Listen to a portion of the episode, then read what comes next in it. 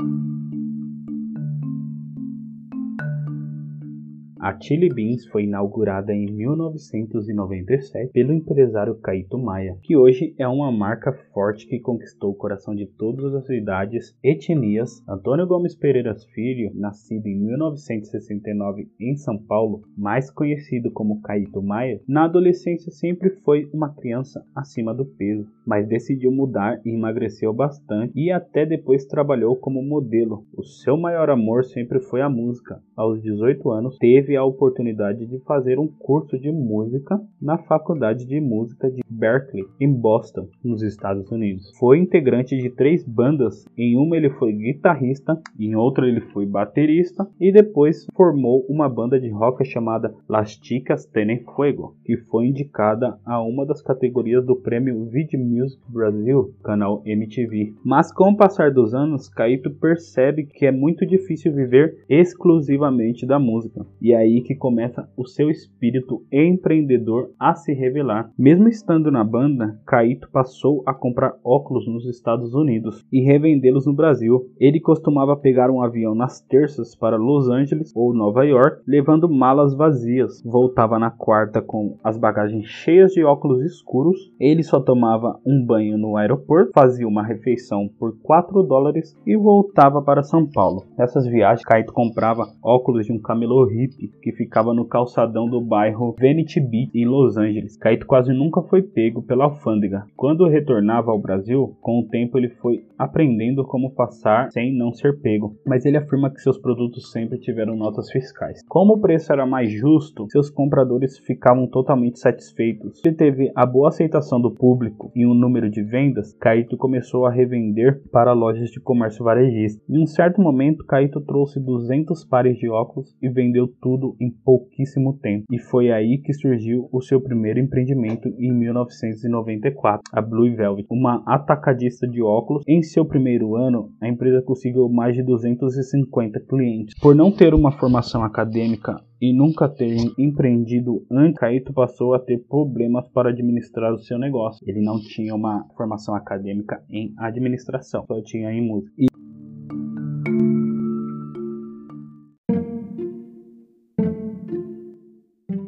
E como muitos empreendedores descobriu da forma mais sofrida que aconteça o que acontecer, não pode faltar dinheiro no caixa de uma empresa sem um bom controle do fluxo de caixa. A Blue Velvet foi à falência, não conseguindo manter os estoques de seu atacado. Caíto pagava seus fornecedores de óculos à vista, mas vendia as peças a prazo para os lojistas. Como os óculos eram importados, o câmbio também não ajudava a equilibrar os números. Apenas com dois calotes foram um empurrão para o abismo. Caíto, como bom empreendedor, persistiu em sua ideia e conseguiu superar as adversidades. Após o fracasso de seu primeiro negócio, ele se viu com duas alternativas: retornar à sua banda ou retornar às vendas de óculos escuros como varejista. Kaito pensou em uma solução: aproveitar parte do estoque que sobrou da Blue Velvet e montar um quiosque de vendas no mercado Mundo Mi, que era um grande evento voltado para a venda de roupas e acessórios de novos estilistas, que teve a participação então dos iniciantes Marcelo Sommer e Alexandre Herchovich. Tudo era feito com muito esforço e suor. Foi exatamente isso que fez com que ele ganhasse a experiência que precisava. Na inauguração estava chovendo, mas isso não impediu que o quiosque destacasse entre todas as demais lojas do mercado Mundo Mito e de tiver um grande volume de vendas na inauguração. Caíto percebeu que todas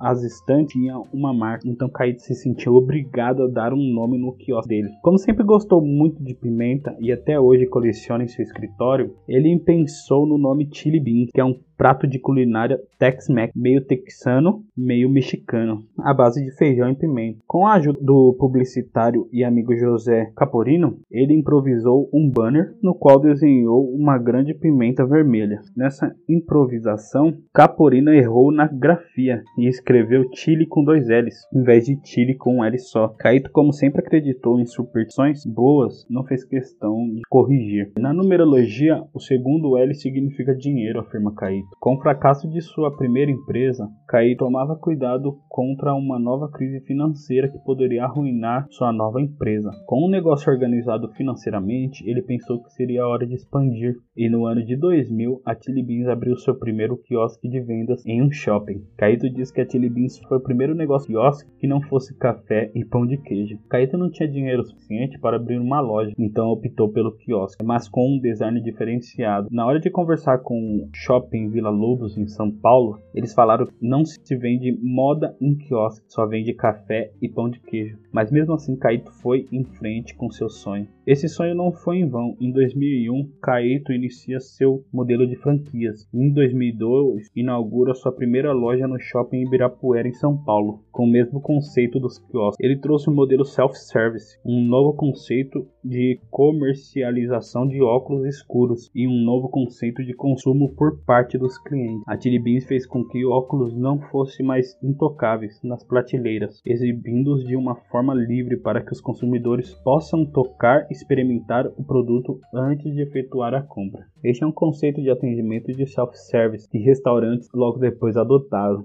em que os próprios clientes servem a sua própria comida. Em 2005, inaugura seu primeiro ponto de venda internacional no shopping Olviras, em Lisboa, Portugal. Em 2016, chega aos Estados Unidos com a sua loja conceito na balada Melrose, em Avenue, em Los Angeles, Estados Unidos. Em 2006, a Chili Beans amplia seu mix de produtos com relógios e, em 2009, fez o seu core brand, que é uma estratégia de marketing que ajunta duas ou mais marcas. O seu conjunto foi com G por Glória Coelho, Carlota Joaquina, Thaís Guzmão e Melissa. Em 2010, a linha de armações de grau foi lançada, em parceria com Alexandre Rechovich, o estilista que conheceu no mundo Mundo Mix. No mesmo ano, ele lança vendas por Vedmetini, o Chili Trunk, loja que se desloca a eventos cidades por um caminhão. E no final do mesmo ano, a Chili Bean chega a Rio Branco, no Acre, e completa a presença em todas as capitais do Brasil. Em 2011, a rede chega a 400 pontos de vendas nas principais cidades do Brasil. Inaugura sua primeira loja no continente africano, com a loja em Bela Shopping, em Luanda, na Angola, e a primeira na Colômbia. Em 2012, Caeto começa suas convenções anuais, que é realizado em um cruzeiro com mais de 3 mil pessoas, o navio Tiribins. E no mesmo ano, o fundo Gava Investimentos compra aproximadamente 30% por aproximadamente 100 milhões de reais. Daí para frente, foi cada vez mais sucesso para a rede. Hoje, a Chili Beans é uma das maiores marcas da América Latina no seu ramo de atuação e é a única marca que venceu da Ray-Ban em faturamento na América Latina. A Chili Beans lança modelos novos e óculos quase toda semana. A Chili Beans tem um enorme reconhecimento mundo afora e coleciona diversos prêmios. Aqui são alguns deles. É melhor loja de inovação do mundo pelo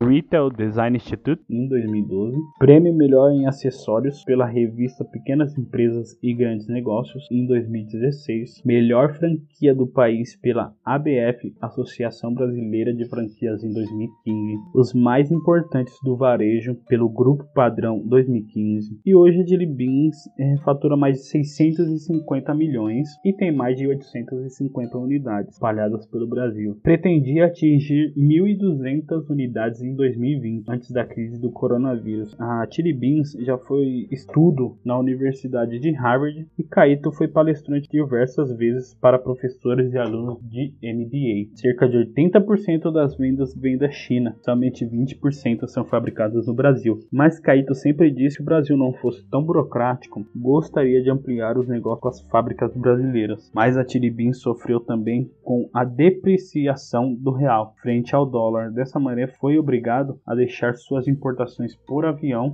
e preferiu trazer seus produtos de navio. Caíto sempre deixa claro que não se vê como um grande administrador, mas tem uma sintonia com os clientes que poucos empreendedores têm, e assim sempre tem ótimas ideias e muitas são até copiadas por concorrentes e outros setores. Caíto que quando deixou a gestão para outra pessoa, ele se dedicou no que ele faz de melhor. Ele viu a empresa decolar. Hoje ele é um dos empresários que apresentam o Shark Tank, o programa que investe em pequenos negócios criada pela Sony, disponibilizada pela Band no Brasil e pela Sony